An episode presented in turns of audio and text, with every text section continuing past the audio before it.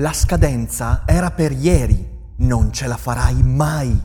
Fallirai miseramente. L'ansia ti consuma. Non sei all'altezza. Cerchi un aiuto? Serenis è l'occasione per fermare queste voci fuori campo e parlare con un professionista del tuo stress, delle incertezze e delle preoccupazioni. Prendersi cura della propria salute mentale è importantissimo e per questo serve il giusto interlocutore. Su Serenis puoi trovare quello giusto. Serenis è una piattaforma per il benessere mentale e una tech company che rispetta l'autonomia dei terapeuti e adotta un approccio serio ed empatico verso le tue necessità. Sei uno studente incerto, un professionista vittima di grande stress o una persona che fa fatica a costruire buone relazioni? La filosofia ti può dare un aiuto, ma Serenis è il compagno perfetto. E se usi il codice che trovi in descrizione, potrai iniziare il percorso oggi a un prezzo convenzionato.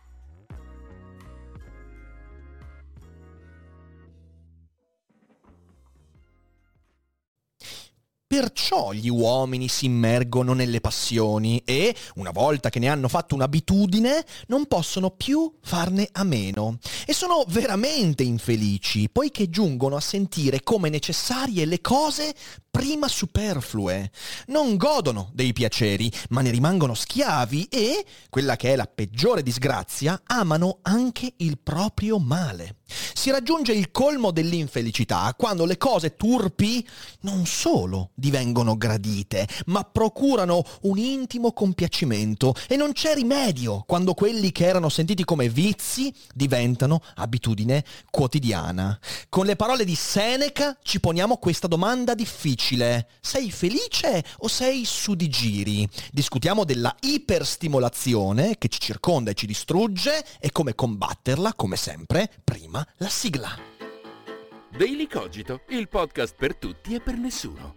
Puoi amarlo, puoi odiarlo, ma non puoi ignorarlo.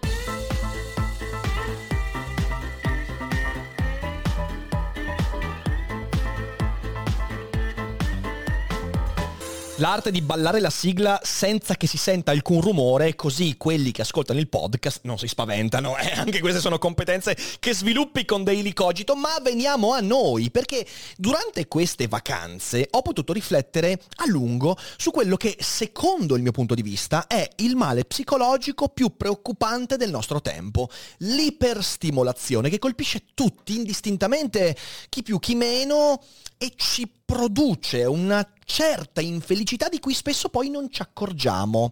Infatti, durante le vacanze, durante il periodo del trasloco e post-trasloco in cui avevo tempo libero, fortunatamente ho usato molto tempo libero leggendo cose belle di cui presto vi parlerò, ho provato un senso di horror pleni. Che cos'è l'horror pleni? È il contrario dell'horror vacui. L'horror vacui è il timore dell'abisso, del vuoto, l'horror pleni è il timore di tutto quello che mi circonda, di essere circondato. Quando sei in mezzo a una folla troppo gremita, quello è l'horror pleni. Ho avuto un micro attacco di panico intellettuale causato dalla saturazione di contenuti. Accendo la tv e comincio a dire c'è troppa roba, non so cosa guardare e non sento neanche più lo stimolo a guardare qualcosa. È stata una sensazione interessante, particolare. Perché in fin dei conti noi siamo circondati in modo drammatico da una molteplicità di stimoli che fanno a gara per accaparrarsi la nostra attenzione, sgomitano e ci urlano addosso e cercano di prenderci. E siamo noi presi dai contenuti, non è più il contrario. E mi sembra che non abbiamo più sufficiente stima della nostra felicità da sottrarci a questo gioco al massacro di cui siamo vittime volontarie. E come dice Seneca nella citazione eh, con cui ho aperto la puntata, tratta dalle lettere a Lucilio, lettura che tutti quanti dovrebbero mandare a memoria, i nostri vizi sono diventati abitudine. Le nostre dipendenze si sono trasformate nei pregi di cui ci vantiamo. E credo che questo sia un grosso problema.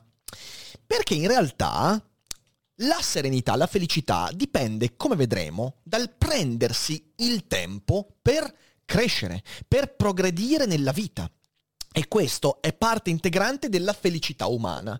E cosa significa progredire nella vita? Per esempio significa imparare cose nuove. Per esempio significa imparare una lingua straniera. Ed è per questo che Daily Cogito, anche per questo 2022, ha il piacere di essere partner di Cambly. Cambly è una piattaforma straordinaria che ti permette attraverso lo smartphone, in modo facile, immediato ed efficace, di imparare l'inglese.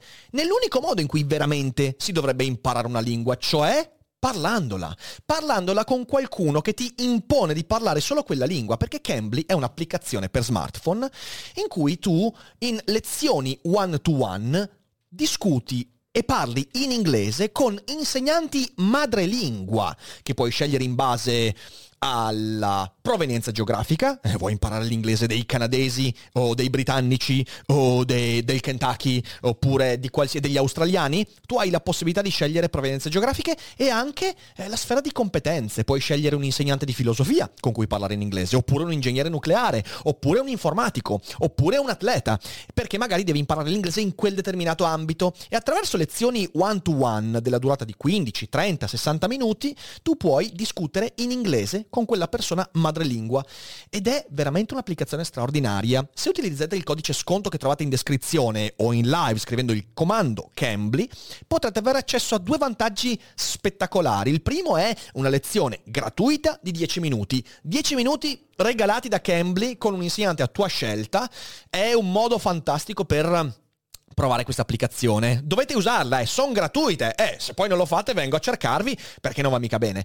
E poi, se uno di quei 10 minuti è molto contento, può accedere a uno sconto del 50% sul piano annuale, che è una grandissima figata, eh, perché in fin dei conti con pochi euro posso farmi una lezione di 30-60 minuti con un insegnante madrelingua. Io sono molto contento di portare la community Cambly perché io credo che sia fondamentale in quest'epoca imparare l'inglese, imparare lingue straniere straniere, di cui l'inglese forse è la punta di diamante per uscire fuori nel mondo. Quindi provate Cambly, non ve ne pentirete, e fra un anno, se inizierete a usarla oggi, direte per fortuna ho cominciato. Quindi grazie Cambly e torniamo alla nostra iperstimolazione.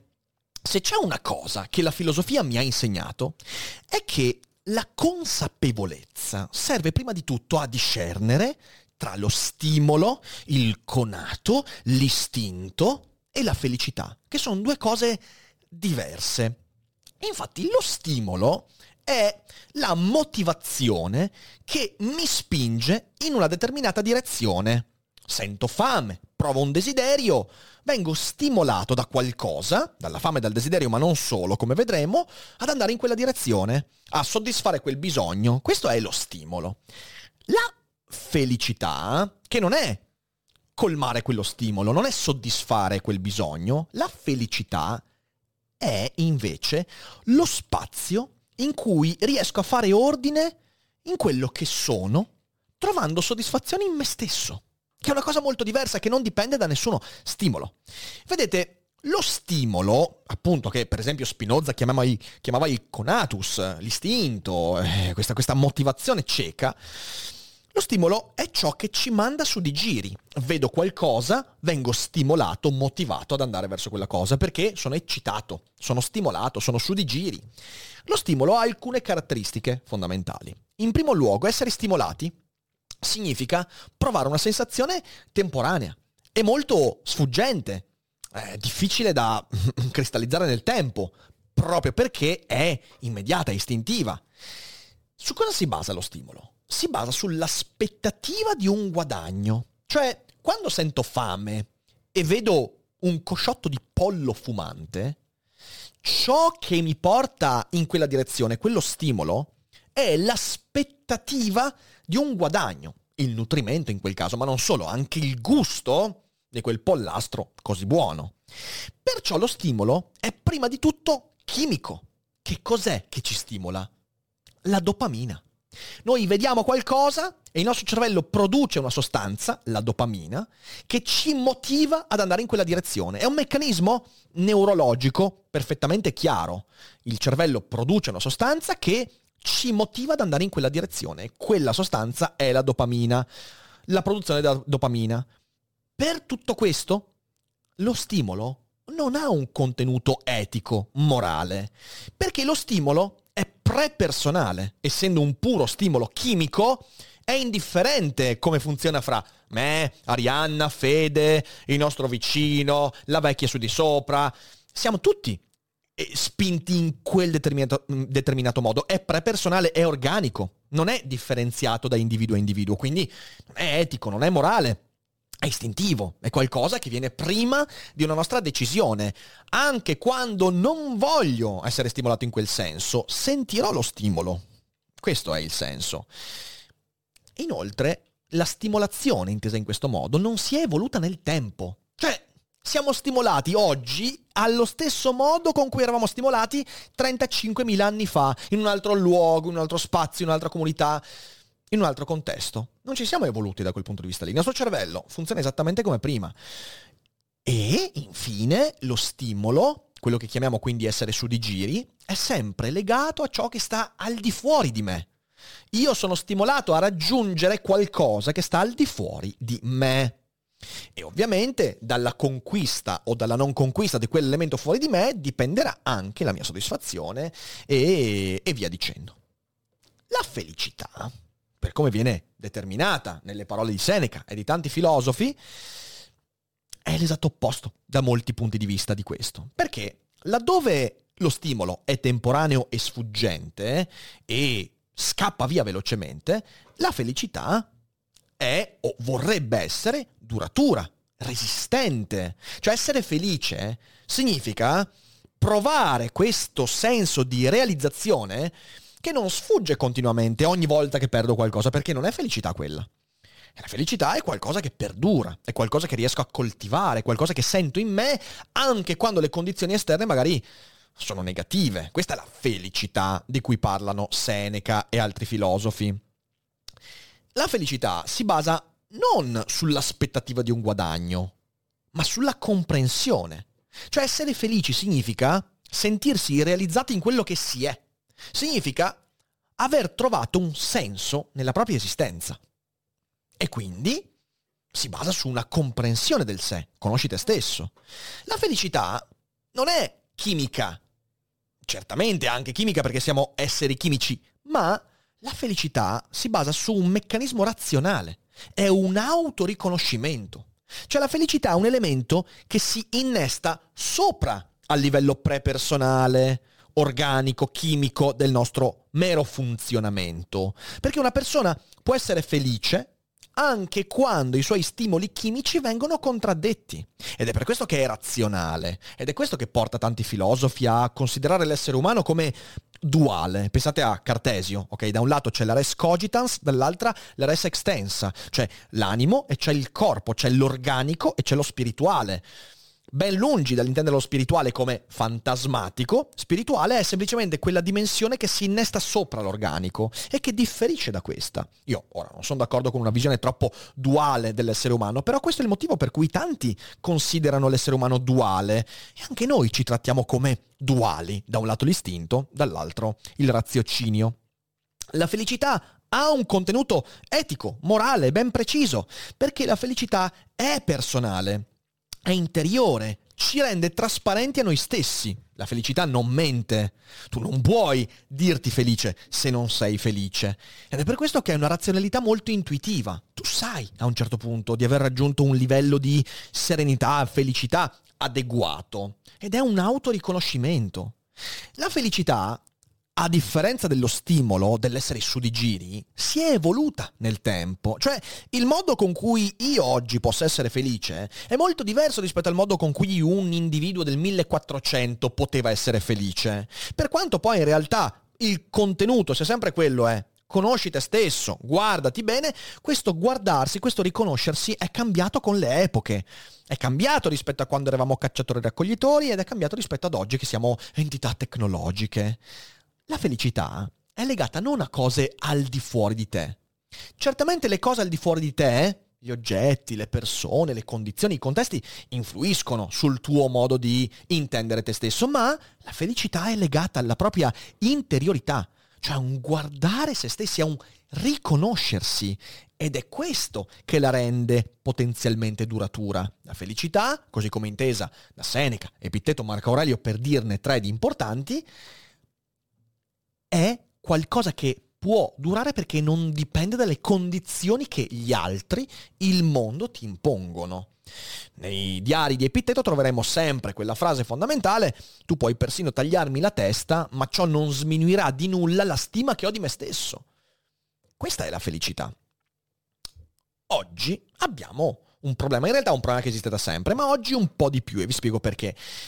Infatti oggi, proprio come ieri, noi confondiamo lo stimolo, il bisogno, la, soddisfa- la soddisfazione con la felicità. C'è questa confusione cercando nel primo, nello stimolo, ciò che ci dà la seconda, la felicità. E in questo modo, sbagliando, fraintendendoci.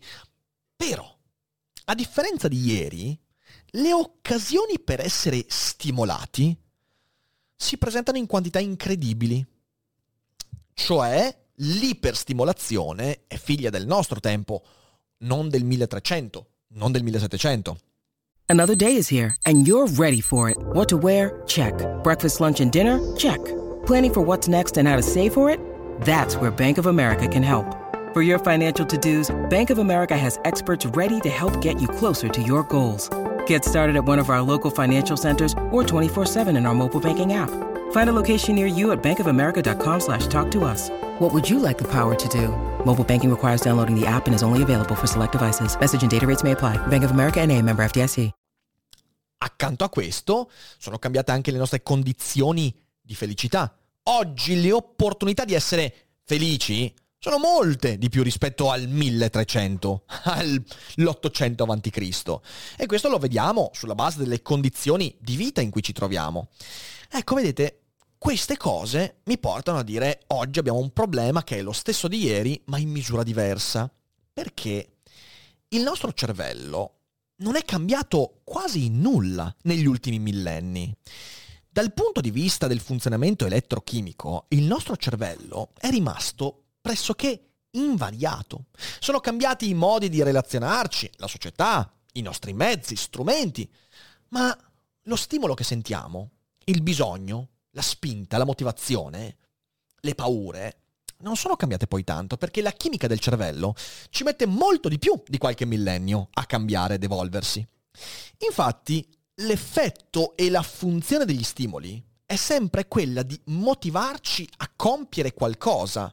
Attenzione, di nuovo, dal momento che lo stimolo non ha contenuto etico-morale, la spinta a fare qualcosa è tanto verso qualcosa di buono quanto qualcosa di cattivo. Cioè, lo stimolo ci stimola nei confronti della fame, a vedere un cinghiale, a sentire l'iniezione di dopamina e quindi a cacciare quel cinghiale per soddisfare un bisogno, e ci motiva anche quando sentiamo un rumore strano nel mezzo del verde ad allontanarci perché la dopamina ci motiva a salvarci il culo da un eventuale pericolo. Questo è lo stimolo. Il conatus non ha un connotato etico, è neutro, perché ci stimola ad andare in una direzione. Per i nostri antenati, la funzione dello stimolo era spingerci alla sopravvivenza e seguire lo stimolo era fondamentale perché vivevamo in un contesto pericoloso, di scarsità e quindi lo stimolo diventava veramente fondamentale da riconoscere e comprendere. L'aspettativa prodotta dalla dopamina era essenziale. Senza quella non si scappava da un pericolo e si veniva divorati o si moriva di fame perché il cinghiale lo lasciavi andare dicendo che carino, mi ricorda il Re Leone. Non si faceva quella roba lì. Ok, bene. Questo meccanismo non è cambiato. Siamo esattamente la stessa cosa. Ma sono cambiate alcune importanti condizioni esterne. In primo luogo, difficilmente le aspettative degli stimoli che sentiamo hanno a che vedere con la sopravvivenza.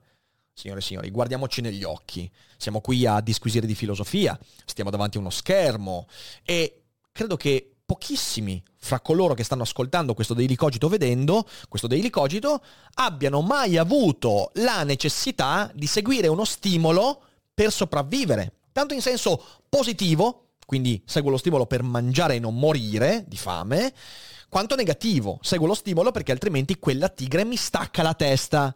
Non credo, e se vi è capitato, beh, siete peggio di Liam Neeson, quindi tanti complimenti, ma non credo che sia così. Quindi i nostri stimoli non ci spingono più a sopravvivere, ci spingono ad altre cose e poi cercheremo di capire. In secondo luogo, i bisogni primari, che ci piaccia o meno, sono tutti delegati, in buona parte delegati tecnologicamente. Abbiamo macchine che fanno il lavoro che un tempo veniva fatto con fatica e rottura di balle per espletare certi bisogni.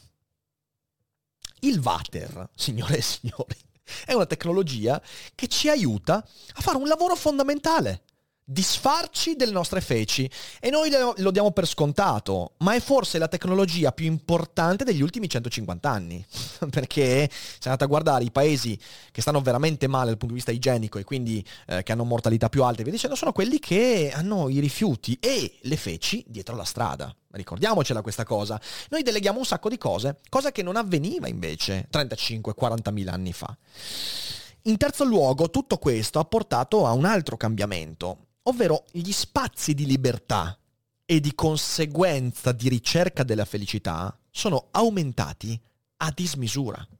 Lo so che adesso vi piacciono quegli antropologi che vi dicono che i cacciatori e raccoglitori in realtà avevano molto più tempo libero, ma mi spiace, sono balle e lo dimostrano tantissimi studi. I cacciatori raccoglitori non avevano più tempo libero perché la diversificazione sociale e la specializzazione mancata portava tutti quanti a doversi occupare di tutto. E questo portava magari ad avere meno invasività in quell'attività come quella della caccia, però poi a dover, doversi occupare di tante altre cose, come disfarsi delle feci, che non è un bel lavoro, ok? Ora, gli spazi di libertà prodotti proprio dalla tecnologia, da ciò che usiamo per demandare questi bisogni, per delegare certi lavori, ci porta ad avere molti più spazi di libertà che infatti oggi noi colmiamo guardando serie su Netflix, guardando Daily Cogito, videogiocando, fumandoci la pipa, chiacchierando con gli amici, facendoci un barbecue, guardando Barbara D'Urso e tutte queste cose qua. Ok? Bene. L'iperstimolazione si avvantaggia proprio di queste coincidenze, il fatto che siamo ancora delle scimmie nella foresta, con un sacco di tempo libero. E noi ci comportiamo esattamente da scimmie.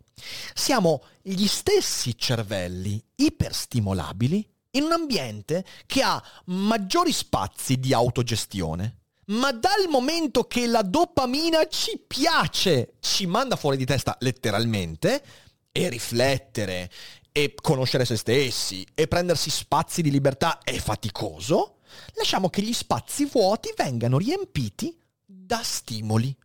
Questo è il modo con cui oggi noi funzioniamo in buona parte. È il paradosso del nostro tempo. Non c'è mai stato così tanto spazio per la felicità, per trovarla, cercarla, e, e squadernarla e sviscerarla, ma riempiamo quello spazio con gli stimoli che occupano chimicamente il nostro cervello, in modo da non dover stare da soli con noi stessi. E gran parte di quelle cose con cui occupiamo i nostri spazi non ci interessano veramente o addirittura ci fanno star male. Alcuni esempi. Quante volte ci capita di vedere un sacco di video di cui non ci interessa veramente tanto, ma che occupano il cervello e ogni click è una piccola iniezione di dopamina che gioca sulla creazione di aspettative. Ah, guardando questo video sicuramente mi sentirò meglio rispetto a prima. Ah, guardando questo TikTok mi farò una risata. Ah, e via dicendo, è il feed di Instagram. Ma anche cose che ci fanno star male perché magari il feed di TikTok ci dà quella momentanea soddisfazione del vedere cazzo ne so, non so neanche cosa si pubblica oggi su TikTok, gente che mangia le capsule di eh, detersivo, cioè roba del genere. Ma anche cose che ci fanno star male. Quante volte passiamo un intero pomeriggio che avremmo libero da dedicare a chissà cosa, litigando con sconosciuti su Facebook, discutendo, difendendo un film che magari non ci interessa neanche tanto. Però questo qua c'ha una foto che mi ricorda il tizio che alle medie mi faceva lo spartichiappe e quindi no, deve avere torto e quindi sto lì a commentare, commentare, commentare. Quante volte capita che mi metto a leggere i commenti sotto un video di YouTube e passo tre ore del mio tempo a rimuginare sul fatto che ma guarda quanti, quanti stronzi, non è possibile. Eh. Oppure a litigare con qualcuno per una cosa che non ci interessa veramente. Quante volte succede e ci fa star male. Ma il problema è che il meccanismo è esattamente lo stesso, è un'iperstimolazione che crea aspettativa, in quel caso l'aspettativa di aver ragione sull'altro e quindi finalmente avere lo scettro del dominatore dell'universo di sto cazzo. E invece hai solo perso tempo, ti sei occupato stando male.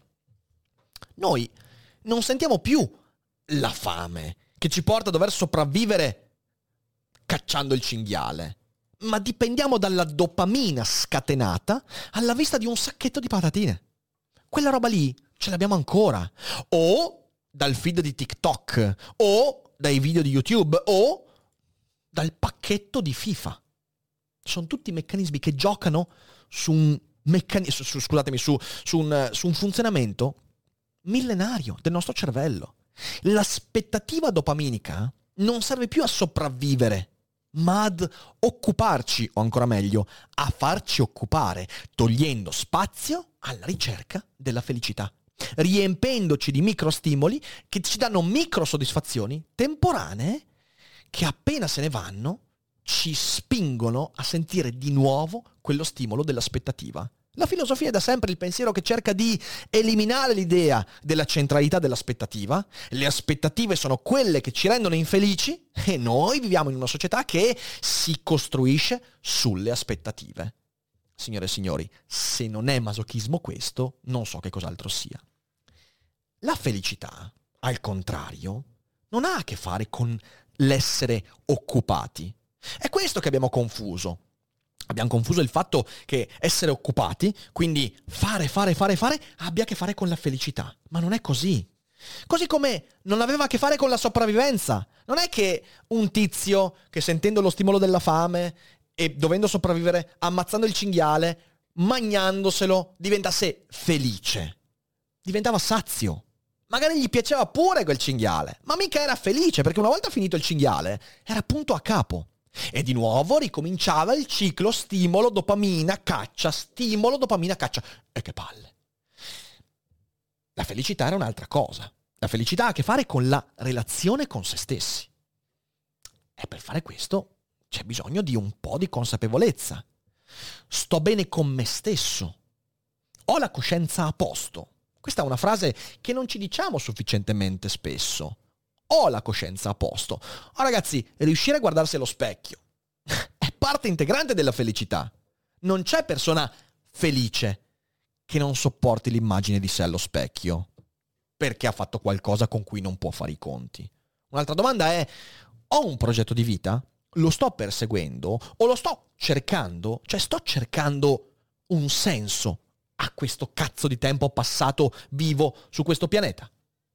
O no? Mi sono circondato di persone interessate a me? Oppure sono circondato di persone che, boh, sono capitate a caso? Scelgo le persone perché quelle persone mi scelgono? Questa è parte integrante della felicità, ma ci vuole tempo per capirlo, ci vuole fatica per capirlo. Ho riflettuto e ho imparato dai miei fallimenti. Ne abbiamo tantissimi, ma di fronte ai fallimenti mi occupo di altro e quindi qualcosa va male, una relazione va male, quindi boom, mi butto sui nuovi videogiochi, a mangiare cibo come un pazzo, oppure boh, a far, far, fare un podcast. oppure una volta che mi rendo conto che la mia relazione è fallita, oppure che, che, che, il mio lavoro non è andato a buon fine, oppure che ho preso una direzione sbagliata, ho preso un tram sui denti. Tante, mi sono fermato a dire, ok, cerchiamo di capire cosa è successo, prendiamoci il tempo per capire cosa è successo. Anche questo ha a che fare con la felicità. Essere felici non vuol dire non fallire mai, ma guardare in faccia con onestà i propri fallimenti. Mi sento all'altezza delle sfide che mi pongo, ma prima di tutto mi pongo qualche sfida. Voglio valicare i confini di quello che ho ritenuto fino ad oggi normale? E quando riesco a farlo, lo faccio con onestà, con sincerità oppure lo faccio solo per raccontare agli amici al bar che guarda che sfida che ho fatto e quindi diventa solo narcisismo. Che questo è importante. Mi considero, o meglio, posso considerarmi oggi migliore di com'ero ieri? Migliore non in senso più ricco, più bello, più alto. No, ma migliore nel senso in tutti questi aspetti che ho elencato. Quello che riuscivo a fare ieri è un po' meno rispetto a quello che riesco a fare ad oggi. Queste sono domande, ma per rispondere a queste domande, eh, ma anche solo per porsele queste domande, eh, serve spazio, serve silenzio, serve pazienza ed è fottutamente faticoso, ma soprattutto non c'è iniezione di dopamina. Non c'è stimolo. Non siamo stimolati istintivamente a chiederci ho riflettuto, ho imparato dai miei fallimenti. Non c'è dopamina che tenga di fronte a sono circondato di persone interessate a me. No, non, non c'è dopamina. Anzi, è una domanda che ci, ci, manda ai pazzi, ci mette in difficoltà, ci mette in crisi. È abrasiva questa domanda. Ma dobbiamo essere abrasivi nei nostri confronti perché altrimenti siamo soltanto dei robot guidati da stimoli e iperstimolazioni. Ed è per questo che saper contrastare l'iperstimolazione oggi è la sfida che ogni individuo senziente dovrebbe porsi. La sfida da affrontare veramente. Saper contrastare l'iperstimolazione è un presupposto fondamentale per essere minimamente felici. Your brain needs support, and new Ollie Brainy Chews are a delightful way to take care of your cognitive health. Made with scientifically backed ingredients like Thai ginger, L-theanine, and caffeine, Brainy Chews support healthy brain function and help you find your focus, stay chill, or get energized. Be kind to your mind and get these nootropic chews at ollie.com. That's O-L-L-Y.com. These statements have not been evaluated by the Food and Drug Administration. This product is not intended to diagnose, treat, cure, or prevent any disease. Studiare filosofia cerca di darci gli strumenti per questo. È per questo che anche nell'epoca ipertecnologica di oggi la filosofia qualcosa da dire ce l'ha. C'è un problema, che per contrastare l'iperstimolazione bisogna letteralmente riprogrammare il cervello, allo scopo di aggiornarlo all'epoca che viviamo. E fidatevi, gli iperstimolatori non vi vogliono aggiornati, vi vogliono scimmie, zombie, Ecco, qualcuno adesso dirà che ho discriminato le scimmie, ma in realtà noi siamo scimmie, quindi nessun problema. Questa riprogrammazione eh, la si fa in modo molto pratico, la si fa abituando il cervello ad alcune attività che la stimolazione e l'abitudine a essere continuamente stimolati ci fa sembrare noiose e inutili. Riprogrammare significa differire il rilascio di dopamina riconquistandosi gli spazi di relazione con sé. Se vogliamo farlo, possiamo farlo e lo può fare ognuno di noi. E allora voglio farvi qualche esempio. Le cose che metto in campo io per contrastare quell'iperstimolazione e non voglio che nessuno diventi un mormone, ok? Non sto dicendo che ah, togli tutta no, anzi. Però avere la giusta misura per evitare di diventare sempre preda continua delle stimolazioni esterne, credo sia fondamentale. Allora, sono queste le attività che io metto in campo quotidianamente per cercare di rimettermi un po' in riga. La prima, la sapete sicuramente, è la lettura. Signore e signori, la lettura, col cazzo che stimola la dopamina. Cioè, ci sono dei momenti di grande ispirazione, ci sono delle pagine straordinarie che, uh, quando leggo La tempesta di Shakespeare, la dopamina arriva e mi dà una botta e ne voglio ancora. Ma in realtà la lettura, fidatevi, è difficile che vi dia quella scarica di dopamina che vi stimola ad andare avanti. Eh, non è così che funziona la lettura. La lettura invece è un faticoso mantenimento dell'attenzione. Questo è ciò che la rende importante. È silenzio, è focus, è ricerca di studio. Questo è lo studio. E che cos'è che fa la lettura? La lettura, dal mio punto di vista, ti dà strumenti lubrificanti per pensare meglio. Spesso mi dite, ah Rick, ma come fai a improvvisare i daily cogito, a mettere insieme tutte queste idee? Ragazzi, la, la, la lettura è il, proprio la materia base di tutto questo. Ed è base perché la lettura contrasta l'iperstimolazione. Solo che all'inizio, quando uno comincia a leggere, si annoierà è probabile che sente il bisogno di abbandonare quella cosa. Fidatevi, il bisogno di abbandonare quella cosa è uno stimolo. E se volete combattere l'iperstimolazione dovete andare avanti con quella cosa. Ecco come si contrasta. Se invece uno, quando non si sente stimolato a leggere, perché le prime due pagine si è annoiato e non si ricorda, eh, allora andrà al sacchetto di patatine, andrà al pacchetto di FIFA, andrà a ciò che ci trasforma in zombie, scimmie, mangia cervelli. Secondo, eh, la seconda attività che io metto in campo è la scrittura. È la scrittura per me è la relazione strumentale con i miei pensieri, cioè il momento in cui io prendo e tutte le idee che ho acquisito piano piano nel tempo le metto in pratica o le metto in ordine, ancora meglio. La scrittura è un modo per dare struttura alle mie idee ed è uno sforzo che non è, non è così, non è istintivo. Mettere in ordine le idee in un discorso coerente che non cade in contraddizione non è una roba che ti viene distinto, è una cosa che impari col tempo. Impari la logica dietro un discorso, impari il modo di esprimere certi aspetti ed è bello, ma non è stimolante. Diventa stimolante quando, abituandoti alla scrittura e facendola tua, arrivi magari a scrivere una pagina e dici, oh sì, questa pagina mi ha dato soddisfazione. Poi comunque devi fermarti, prendere un bel respiro e capire che quella pagina la cambierai. Quindi stimola, stimola sì, ma fino a un certo punto. Io poi devo dire che non sapete quanto sono grato del fatto di avere il privilegio di vivere della scrittura. Io questo Daily Cogito l'ho scritto, non è, un, non è un scritto come un racconto, come una pagina di libro, è un canovaccio. Però scrivere Daily Cogito e sapere che questo è parte integrante del mio lavoro, oltre a scrivere i libri, gli articoli e tutto quanto, per me è un privilegio incredibile che mi sono ritagliato e costruito nel tempo. Ma la scrittura comunque la porterei avanti anche se fosse solo per me, perché lo facevo prima di fare Daily Cogito, prima di YouTube, io scrivevo cose che tenevo solo per me, perché la scrittura è proprio un momento anti-iperstimolazione. Ed è un'occasione che uno non può perdere. Dai ordine alle tue cazzo di idee. Un'altra attività che io faccio è un periodico decluttering, cioè un riordino delle cose in casa, delle cose in studio, delle cose intorno a me.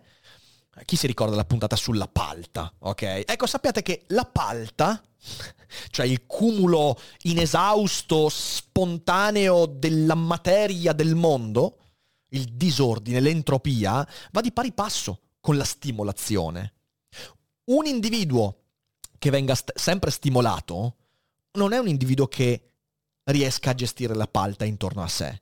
Anzi, l'individuo iperstimolato si chiude sempre di più in quegli stimoli che riceve da perdere il controllo di quello che è intorno. Ecco allora perché è fondamentale prendere e riordinare, uscire, riordinare le cose intorno a sé, perché è un'attività che aiuta a ripensare e ricordare il decluttering, che non so neanche che, che, che, che, vi giuro, non so, perché non è soltanto riordinare, è il, letteralmente lo smantellare il disordine da un certo punto di vista, ti aiuta a introiettare cose che non ricordavi. Quando aggi- aggiusti quella cosa, ti viene in mente il modo con cui quella è arrivata lì. Ed è un esercizio mentale fondamentale che però di nuovo non, non porta con sé uno stimolo, non c'è dopamina, però lo devi fare. Un'altra cosa, la più bassa di tutte, però un problema fondamentale, le pulizie ragazzi. Le pulizie, fare le pulizie. È una cosa che in realtà, quella sì l'abbiamo demandata completamente alla tecnologia, perché abbiamo i Roomba, abbiamo la lavatrice, abbiamo quello, quell'altro. E ora di nuovo, io sono un amante delle tecnologie, ok? Ho la Roomba a casa che mi pulisce i pavimenti e non rinuncerei mai.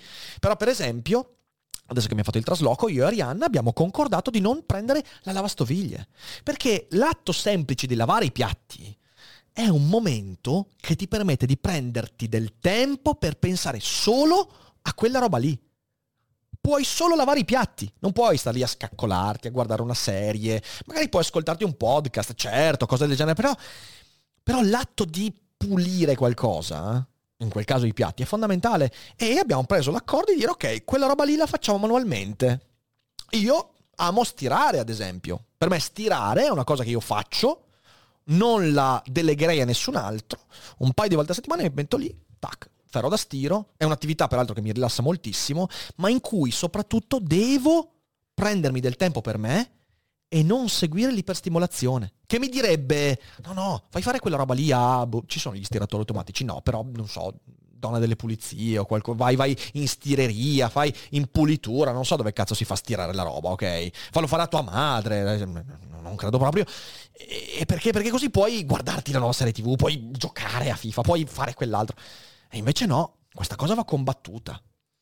Fare le pulizie in generale eh, ha un doppio vantaggio riordini il fuori e con quell'occasione riordini il dentro. Ed è una cosa che vi consiglio di fare. Non detestate le pulizie, perché uno detesta le pulizie quando è iperstimolato, quando le pulizie gli sembrano sottrazione di intrattenimento, di dopamina, di soddisfazione immediata. Non fatelo, non fatelo. La disabitudine a tutto questo, alla lettura, alla scrittura, alle pulizie, al riordino, rende fisicamente doloroso fare queste cose, ma letteralmente, eh. soprattutto dopo l'iperstimolazione. Cioè, quando uno non è abituato a leggere, ma è abituato a farsi occupare per tutto il giorno, quando si mette a leggere, soffrirà.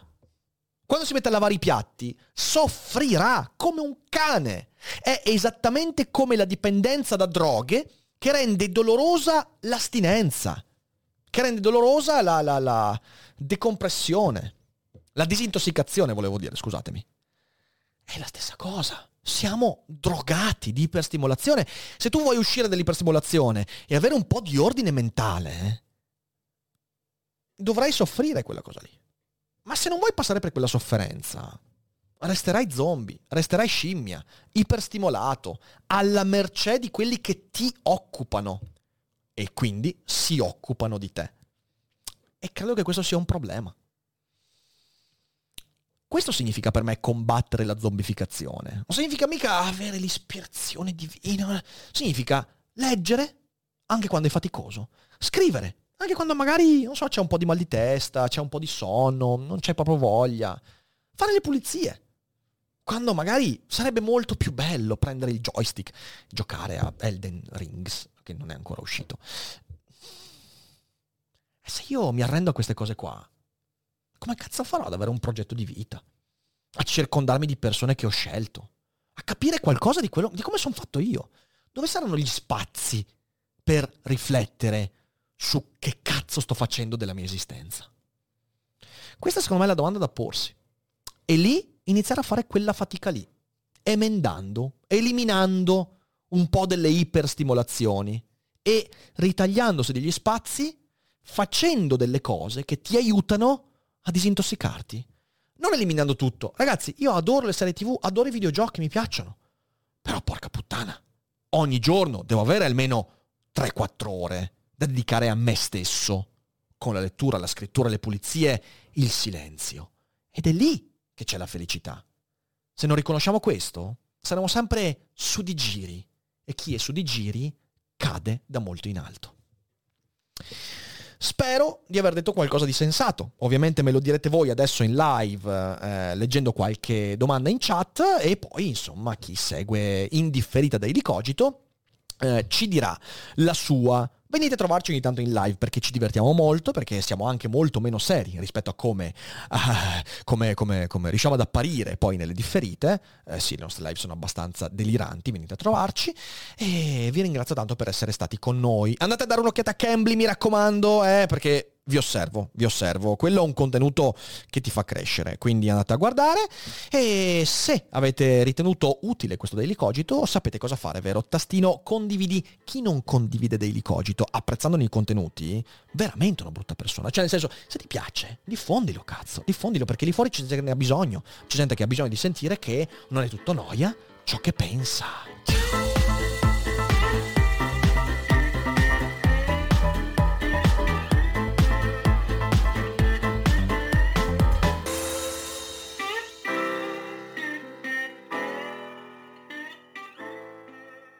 I'm Sandra, and I'm just the professional your small business was looking for. But you didn't hire me because you didn't use LinkedIn jobs. LinkedIn has professionals you can't find anywhere else, including those who aren't actively looking for a new job but might be open to the perfect role, like me. In a given month, over 70% of LinkedIn users don't visit other leading job sites. So if you're not looking on LinkedIn, you'll miss out on great candidates like Sandra. Start hiring professionals like a professional. Post your free job on linkedin.com/spoken slash spoken today.